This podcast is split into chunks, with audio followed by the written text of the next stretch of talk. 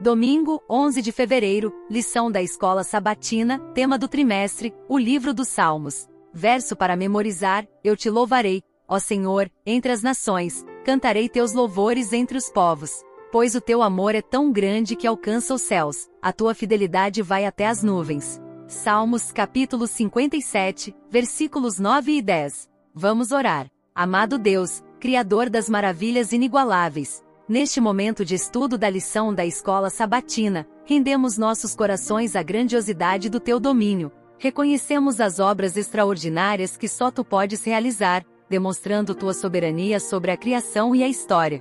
A misericórdia que permeia cada página da nossa existência é um testemunho inegável do teu amor infindável. Espírito Santo, guia-nos neste estudo, iluminando nossas mentes para compreender as profundezas da tua palavra que as verdades reveladas inspirem em nós confiança inabalável em Ti e um compromisso renovado com a Tua aliança. Que possamos, como Teu povo, refletir a Tua glória através da fidelidade em nossas vidas. Derrama generosamente Tuas bênçãos sobre os ouvintes deste podcast. Que cada palavra compartilhada seja um eco das Tuas maravilhas, tocando corações e despertando a fé. Que a mensagem ressoe como um convite à confiança total em Ti, ó Deus Agradecemos por seres o Deus que governa sobre tudo, e confiamos que ao estudar tua palavra, experimentaremos mais profundamente a riqueza da tua graça. Em nome de Jesus, nosso Salvador, oramos. Amém.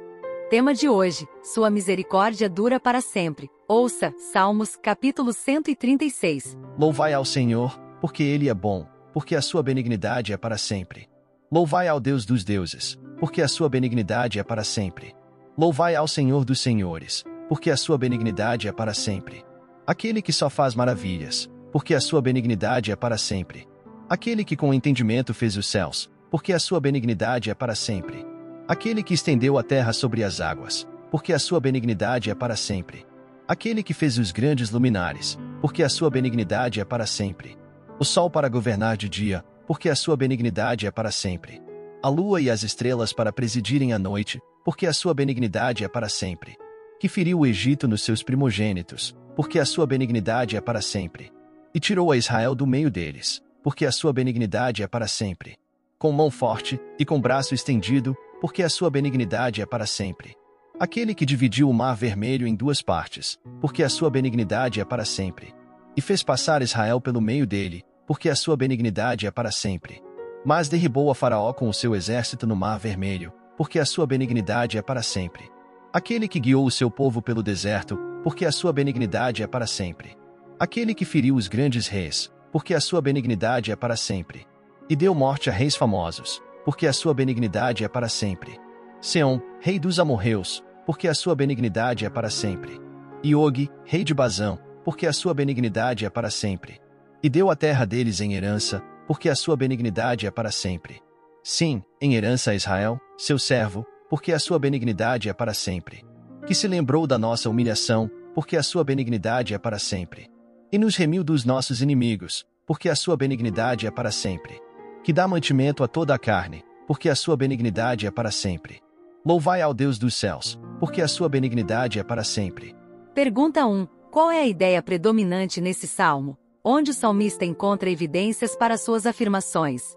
O Salmo 136 chama os fiéis a louvar ao Senhor por sua misericórdia revelada na criação e na história de Israel. Misericórdia transmite a bondade e lealdade divinas à criação e à sua aliança com Israel, mostrando que o poder de Deus está fundamentado em seu amor. Deus dos deuses e Senhor dos senhores são expressões hebraicas que significam o Deus maior, não que existam outros, mas que ele é único. As grandes maravilhas do Senhor, que não podem ser reproduzidas por mais ninguém, são a demonstração inegável de seu domínio. Deus criou os céus, a terra e os corpos celestes, que são adorados pelos pagãos. Os salmos, no entanto, removem a autoridade dos deuses pagãos, por extensão, de toda fonte de confiança com base no ser humano. Eles são meros produtos da criação, são apenas coisas criadas, não o Criador, uma distinção crucial. A imagem da mão forte e do braço estendido do Senhor enfatiza a eficácia do poder divino e o domínio de longo alcance de sua misericórdia. A misericórdia de Deus na criação e na história deve inspirar seu povo a confiar nele e a permanecer fiel à sua aliança. O refrão Porque a sua misericórdia dura para sempre é repetido 26 vezes no Salmo 136, dando aos adoradores a certeza de que o Senhor não muda e repetirá seus favores passados a cada nova geração. Deus se lembra de seu povo e é fiel à sua aliança de graça. A crença na misericórdia duradoura do Senhor está no centro da fé bíblica, que inclui adoração alegre e confiança, bem como serenidade e arrependimento. O Salmo 136, versículos 23 a 25, termina com o cuidado universal de Deus com o mundo. A misericórdia divina se estende não apenas a Israel, mas a toda a criação. O Salmo, portanto, fala da universalidade da graça salvadora e exorta o mundo inteiro a se juntar ao louvor de Israel ao Senhor. A imagem de Jesus na cruz, morrendo pelos nossos pecados como nosso substituto, revela mais poderosamente que sua misericórdia dura para sempre. O próximo tema da lição será Crie em mim um coração puro, reserve um tempinho e ouça. Deus te abençoe. Até lá!